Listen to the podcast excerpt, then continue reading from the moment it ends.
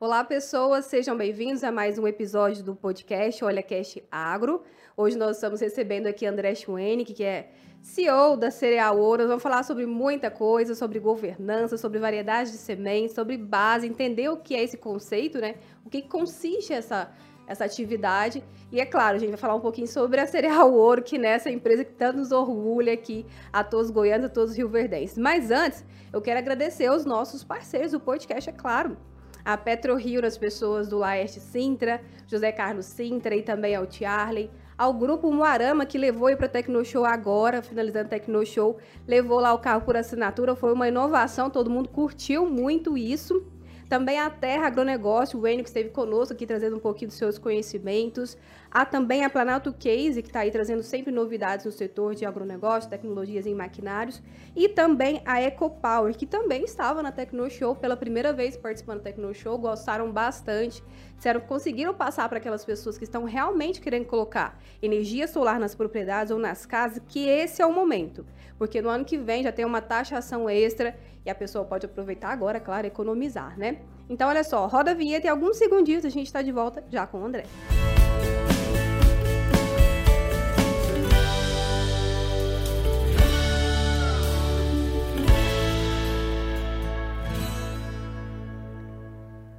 André Schwenig, como foi, né?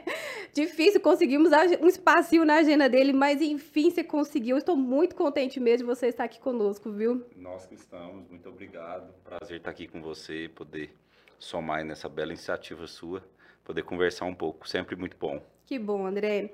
Eu queria começar falando então sobre algo que eu vi no próprio site de vocês, mas também indo para a Tecnoshow, um outdoor falando sobre a Elas Genética. O que, que é a Ela Genética? Como que a Cereal Ouro se insere nisso? Sim, é, a, a Ela Genética despertou o interesse e, e, a curiosidade de muita gente. A gente tem, tem falado muito sobre isso. A Ela Genética é uma marca de é, cultivares de soja, de genética de soja, de uma empresa brasileira é chamada Seedcorp. Ela criou essa marca, ela licencia essa genética para nós da Cereal Ouro, que a multiplicamos e entregamos ao agricultor enquanto sementes. É, e essa marca foi feito todo um apelativo ligado à questão da mulher, especialmente a mulher no agro, toda essa contribuição, essa força que a mulher traz para o agro brasileiro. Você percebeu porque eu puxei por aí já de cara, Com né? certeza. E, e é muito legal, muito bacana a iniciativa. É, é, a, a, pegada é super interessante porque as, a empresa ela é basicamente gerida e operacionalizada por mulheres nos cargos, sejam operacionais e de gestão. É, as cultivares de soja levam o nome de mulheres, né? Tem gente, um nome especial. Exato, a gente teve a, a, a grata felicidade aí, a honra de colocar o, batizar uma delas com um nome que para nós é muito especial, para mim especialmente, que é o da minha mãe. Enfim, a gente está muito feliz. A variedade é a Luísa né, e Pro, mas tem várias, tem Linda, tem Elisa, pois enfim, é. é. muito bacana a iniciativa. Muito interessante mesmo. E, e vocês já tiveram assim devolutiva de mulheres do agro sobre isso? Sim, tem, tem eventos, tem iniciativas da própria empresa e nossa também enquanto Cereal Ouro. Fizemos agora uma campanha no Dia Internacional da Mulher ligado a isso, com, com enfim, com, com uma campanha de, de, de descontos, enfim, de acesso.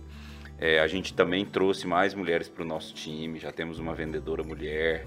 É, enfim, estamos trabalhando também com, com, esse, com esse intuito, né, juntos uhum. com eles. E por detrás disso tudo tem um excelente produto, uma genética de muito potencial que é, a gente precisa entregar um bom produto com toda essa roupagem de tanta importância que é a questão da mulher. Da né? mulher. E, e, aí, falando ainda sobre isso, André, a gente parece que no passado nós tínhamos uma. Eu pesquiso sobre sobre a mulher no agronegócio, né? A gente tinha uma certa dificuldade em reconhecer que essa mulher estava ali, não só lado a lado, às vezes até à frente de grandes propriedades e empresas do agro, não é isso? Sem dúvida. Eu acho que a gente já, já tinha grandes exemplos, mas que eles estavam mais né, cobertos, né, encobertos, melhor dizendo. É, eu acredito que agora, com toda esse enredo né, que, que o mundo passa, né, não somente o agro, é, isso começa a virar à tona e a gente vê quantas mulheres importantes né, já fizeram. Nós temos aí um caso emblemático que é a nossa ministra Sim. hoje, né, e tantas outras quantas, né, é, na nossa família, minha mãe, que sempre teve por trás de tudo que a gente construiu enquanto negócio, enfim, o legado que, que a gente deixa nesse sentido, é, elas são fundamentais, né? Eu acho que por detrás do homem, não. Eu acho que elas estão do nosso lado, mas sobretudo à frente de nós, aí, nos amparando e fazendo as coisas acontecerem, né? É, é, é muito gratificante a gente ver é, o que o que está se construindo agora com essa com essa realidade de, de, de, ser valorizado isso, né? Que é muito importante. Um reconhecimento. Exatamente. E aí, pesquisando, entendendo um pouquinho, ouvindo muito André em outros lugares, André conta pra gente a respeito da base Brasil Agro Society Environment. O que, que é? No que, que consiste mesmo?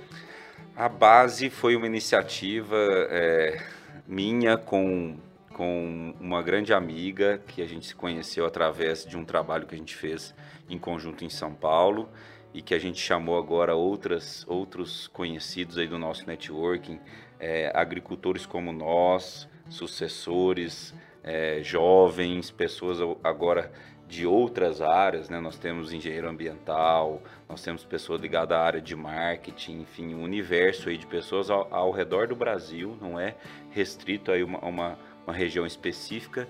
E a iniciativa é a criação de uma ONG. A base é uma ONG, ah, mas é uma ONG que tem origem no agro é, e com o intuito de promover o diálogo em torno do agro e a sustentabilidade. O nome de base vem de Brasil Agro Society Environment, que é uhum. sociedade, né, ambiente e é, é, o agro, né? Como a gente consegue dialogar em torno disso? É, havia uma dor comum entre nós. É, por vezes o agro era atacado, ou é atacado, melhor dizendo, e muitas vezes a, a, o posicionamento do agro era no, no viés, no, no, na pegada do embate, do revide. E o nosso intuito é totalmente diferente. É no intuito do diálogo, da conversa, da construção, né, de entender ambas as partes, mas sobretudo de informar. A gente entende que grande parte é, de todos esses ataques e de toda essa animosidade que existe é, é desconhecimento. Por falta né? de informação. E de ambas as áreas, também do agro, de entender a sociedade em si e de dialogar. Né? Então, a nossa iniciativa vem, vem em cima de um tripé que é o de informar, o de gerar conhecimento através dessa informação, sobretudo conhecimento técnico, livre de ideologias, né, com profundidade científica, porque é assim que a gente informa e traz conhecimento. E de dialogar, né, de construir pontes, a gente fala. É, pontes entre a sociedade, entre os ambientalistas, entre o agro propriamente dito. Mas aí como que vocês conseguem, pensando de uma maneira prática, furar essas barreiras assim? Porque a gente sabe que às vezes há é, como você falou, o embate não só muito grande, mas uma certa, às vezes, bolha. Talvez a gente fica conversando um pouco entre nós, entre os pares. Como é que vocês estão conseguindo acessar? É um grande desafio. Né? Nós estamos começando a nossa caminhada e sabemos o quão desafiador é isso. Né?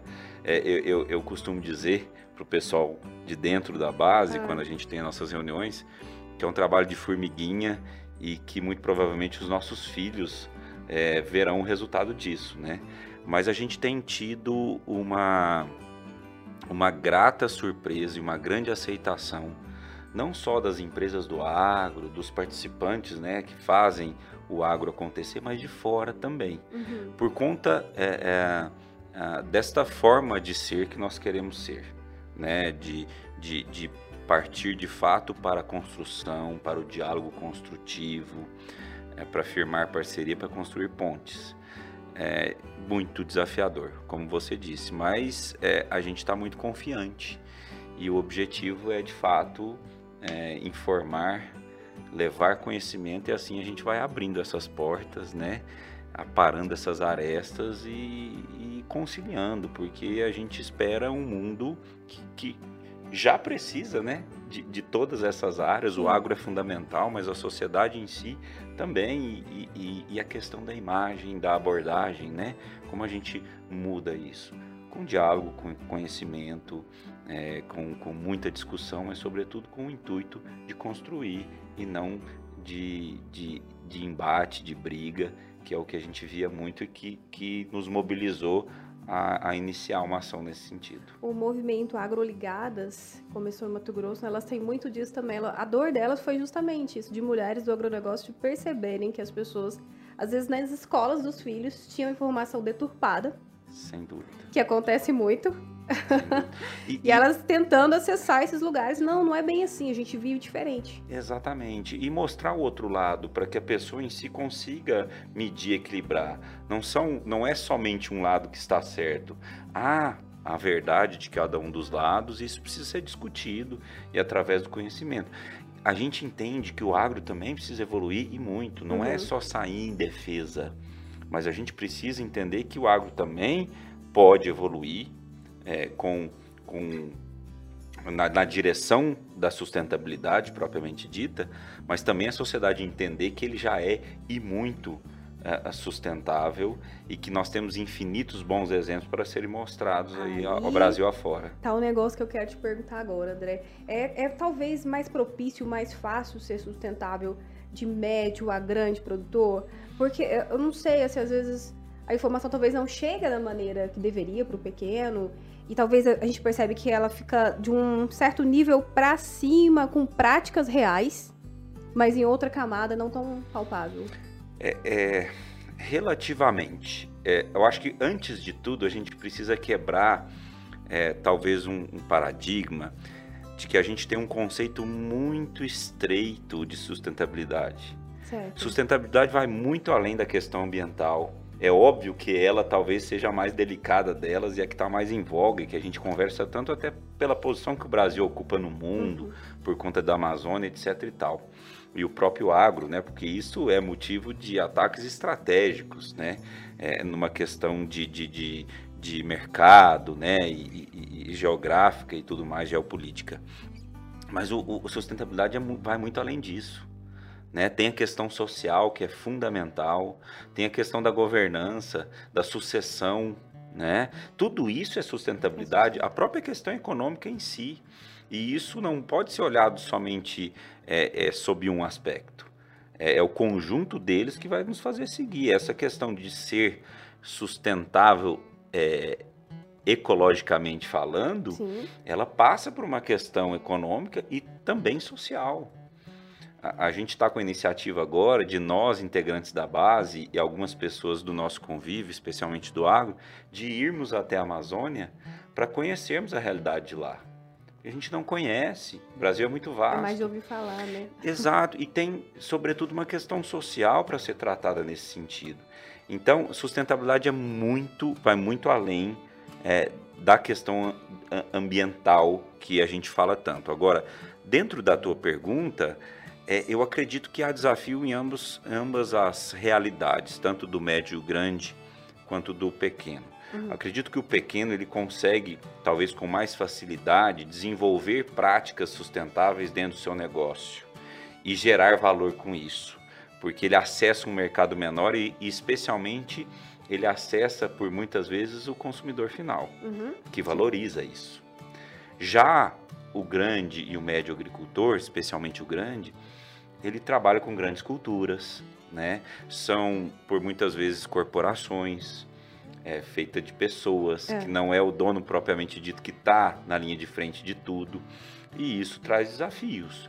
Mas também há também todo um capital e uma capacidade de investimento tanto em práticas sustentáveis como em governança, como também a, a função social uh, da, da empresa em si, que eu acredito muito, que faz com que isso aconteça.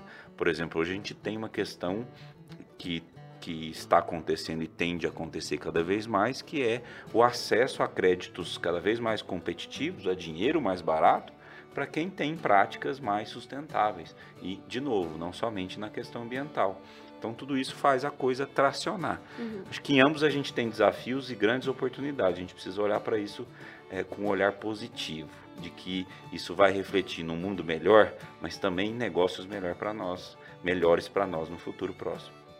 Você falando em olhar positivo, é, o mercado de carbono, né? Se fala tanto, às vezes a gente vê algumas empresas, algumas grandes propriedades já atuando dessa forma, comercializando isso daí, chamada terceira safra, né?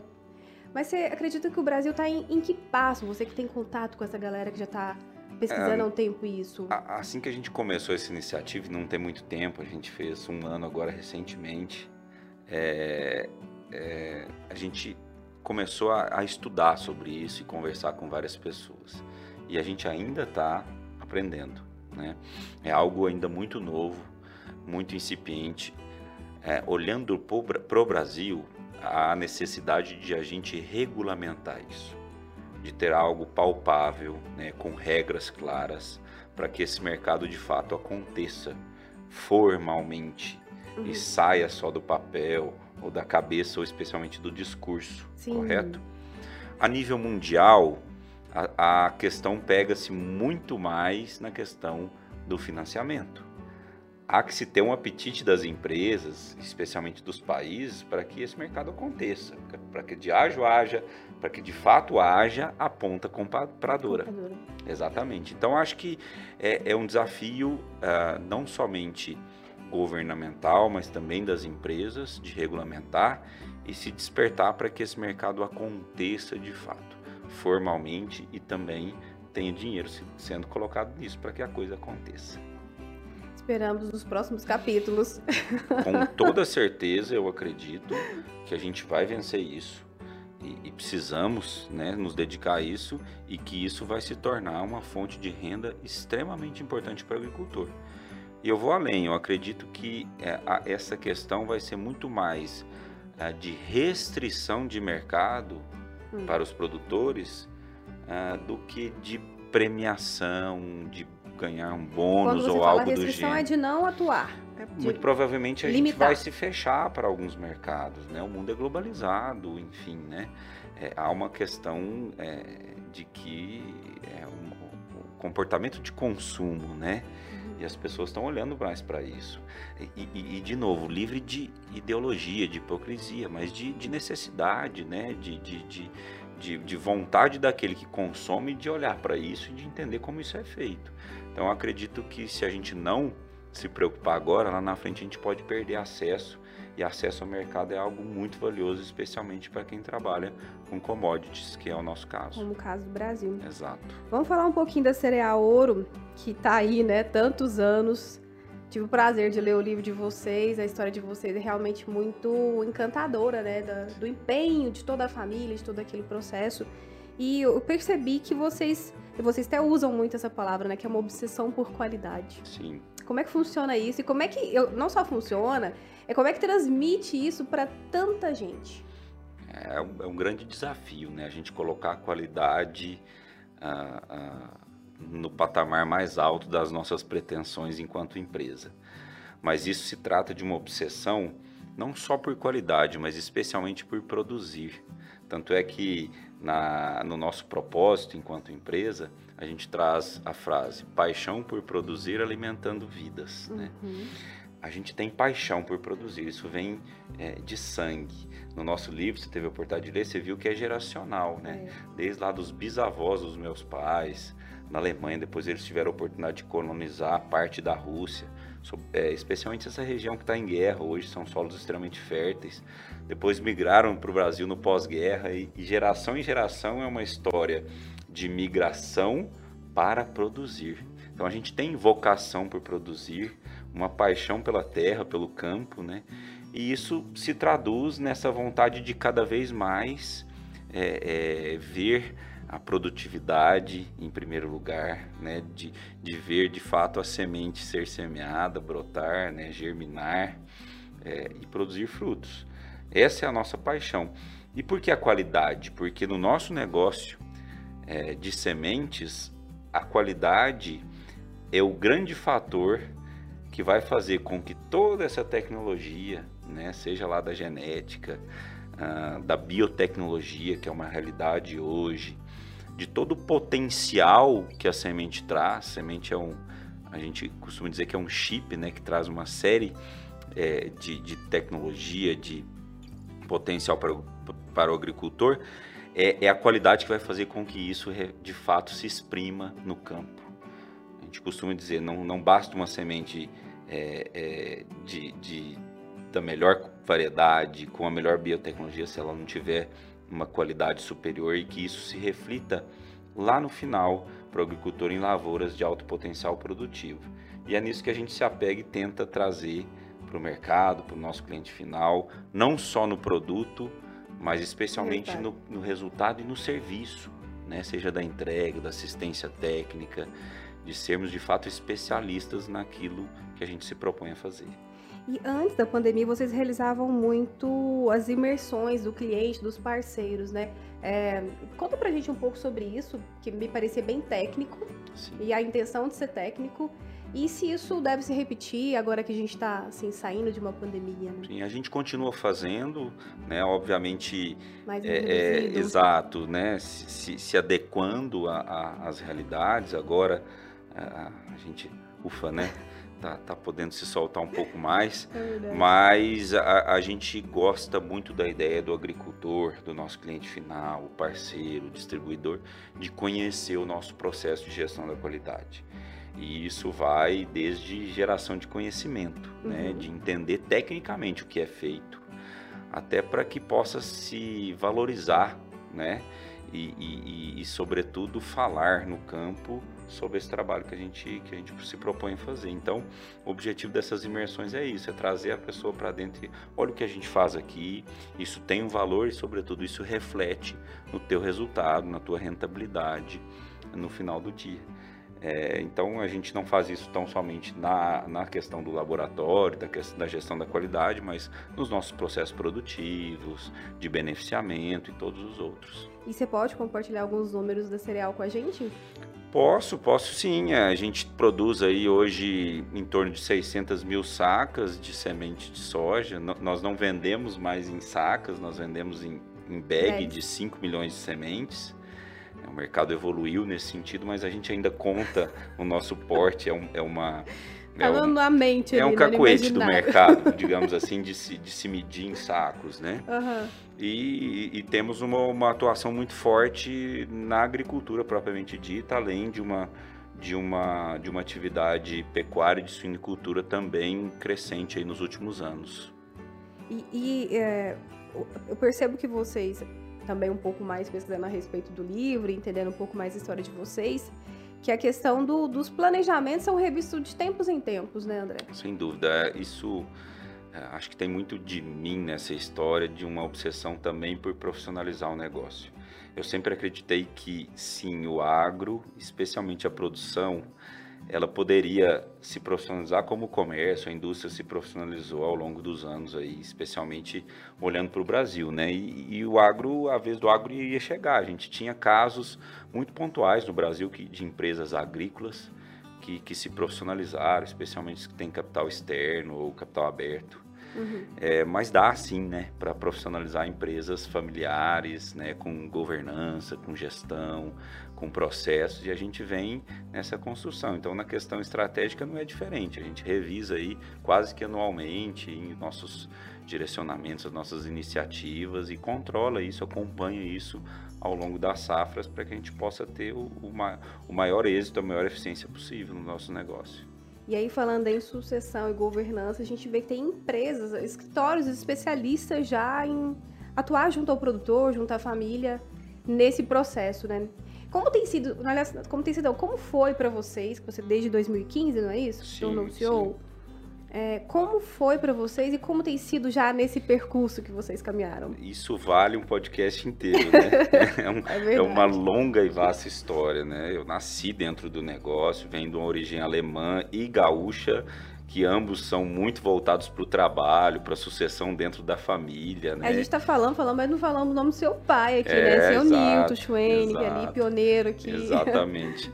E então, assim, eu nasci dentro do negócio, mas é, nos últimos 10 anos, pode-se dizer, a gente começou a olhar para isso. Poxa, como a gente acomoda essa situação de uma forma é, de fato mais formal, né? Uhum. É, é, mais bem conduzida, com regras mais claras, não somente a mim, que sou um dos filhos, mas e, e sou o único que trabalho efetivamente no negócio, é, e como a gente acomoda toda essa situação. A gente começou a olhar para isso, foi buscar conhecimento, um, um, deles através da Fundação Dom Cabral, que nos ajudou muito, tem um belo trabalho nesse sentido. E é um paradigma, né? Ah. Especialmente para o brasileiro, não só agricultor. O brasileiro ele tem dificuldade de lidar com a sucessão porque ele lida com a morte. É, eu, eu, tive a oportunidade de ir nos Estados Unidos uma vez e abordar um pouco desse tema com alguns agricultores e eles planejam três, quatro gerações. A né? sucessão. Exato, então isso para eles é natural. No Brasil ainda existe um paradigma, mas tem se tornado cada vez menor. E para o agricultor não é diferente. É, eu vi uma pesquisa agora, acredito que semana passada, é, eu acho que é da Price, é, que fala um pouco desses percentuais, que o agricultor ainda é um movimento incipiente, mas tem se aberto para implantar governança dentro do negócio. E eu costumo dizer nas minhas conversas que a governança é uma benção, né? Porque ela primeiro dá um lugar ao sol para aqueles que muitas vezes não estão no negócio e que muitas vezes podem participar dentro do conselho de administração, estudar como é ser conselheiro e acompanhar o um negócio, né? Na família de é, vocês formou assim, conselho, Exato, né? meus irmãos estão no conselho e exercer de fato o papel de sócio, porque o são, né? E isso não ficar centralizado muitas vezes na figura do fundador. Uhum. Mas também dá clareza para aqueles que trabalham no negócio, que, que enfim podem entender que são sócios, mas também têm seu papel como gestor, como técnico dentro de cada um na sua vocação, obviamente, mas que podem sim ser remunerados e valorizados nesse sentido e, e, e ter toda uma, uma clareza de papéis para que possa trabalhar de uma forma mais harmônica. No final, o grande ganho é para a família. Né? Você tem infinitos exemplos de famílias que se dizimam né, por conta de grandes patrimônios. E eu acho que isso é o mais triste da história. Empresas quebrarem é muito triste, mas Uhum. famílias se dizimarem por conta de uma governança, uma sucessão especialmente mal conduzida, é muito triste. Então, olhar para isso é uma benção. A gente vem evoluindo a cada ano.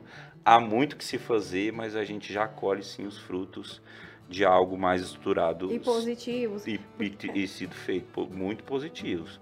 Desafios há, divergências sempre haverão de ter, né? Mas, mas acho que a gente sai num saldo é muito mais positivo do que negativo por ter escolhido fazer algo mais profissional, mais estruturado. Bacana. André, vamos caminhar já para o fim do podcast, mas antes eu queria tocar em alguns assuntos da atualidade com você. Um deles é a questão das eleições, né? A gente está se aproximando aí no fim do ano. A gente viu no último ano, na última eleição presidencial, o agronegócio forte com alguns candidatos. É, como que você enxerga esse ano eleitoral, pensando nisso, mas pensando também em mercado, uma questão mais de ministério mesmo? Sim, é, eu acredito que o Brasil vive uma polaridade muito grande, né? E eu vejo isso com pesar, a minha opini- opinião pessoal, porque eu acho que a gente é, é- e apesar de tudo que a gente passa, né? O Brasil é tão rico e, e pode ser cada vez mais que a gente geralmente a gente aguenta o tranco, né? E, e- e se supera. Mas eu, eu, eu gostaria de ver muito um Brasil mais unido em torno ah, do seu crescimento, da sua evolução enquanto nação, enquanto país. Ah, Quanto ao mercado, é, eu tenho escutado, não sou especialista nisso, mas tenho escutado que a, a política econômica não vai divergir tanto se a gente for para um lado ou para outro. Obviamente que a gente tem um receio muito grande é, da esquerda, Aham. né? E o que eu não estou falando mal, qualquer coisa do gênero, estou analisando a questão é, sob o ponto de vista da austeridade, do controle dos gastos, né, é, da própria questão é, é, mesmo. da- do compliance, né, né da, da, da corrupção que, que a gente viu tanto no nosso país. Por outro lado, a gente precisa avançar em pautas que a gente não avançou, né, como por exemplo, é, porque eu vejo as privatizações, foi de Uhum. fato muito incipiente. Mas não é só no executivo, né? Tem um problema permeando aí no legislativo, no judiciário. Então, é uma questão muito conjuntural. O Brasil não é, não é para amadores, né? Mas eu espero sim que, independente de quem o seja, né? E, e aqui eu não quero é, entrar em detalhes nesse sentido, que continue um trabalho de fortalecer o agro, de estimular o agro sobretudo em algo que a gente viu de forma bastante positiva no último governo, que é na questão da infraestrutura. Uhum.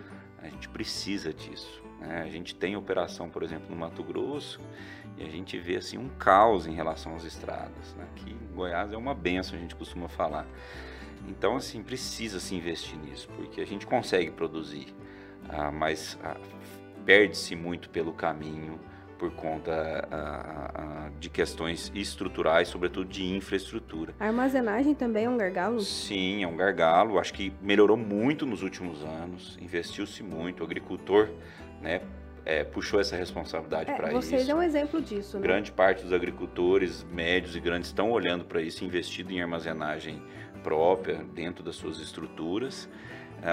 Mas eu acho a questão assim econômica também um ponto muito importante de, de, de, ser visto, porque, por exemplo, agora nós estamos vivendo um momento muito delicado, né? A gente vem de anos muito bons, uhum. é, especialmente em, num super ciclo de alta das commodities. Eu vi que o Enio teve aqui, deu uma aula sobre isso, mas o custo subiu Sim. na mesma proporção. Significativamente. Exato. E, em alguns casos, em proporções até maiores, como é o caso dos fertilizantes, né? Por conta de todo esse contexto de pandemia, agora guerra e outras questões, mas também pela renda do agricultor que aumentou.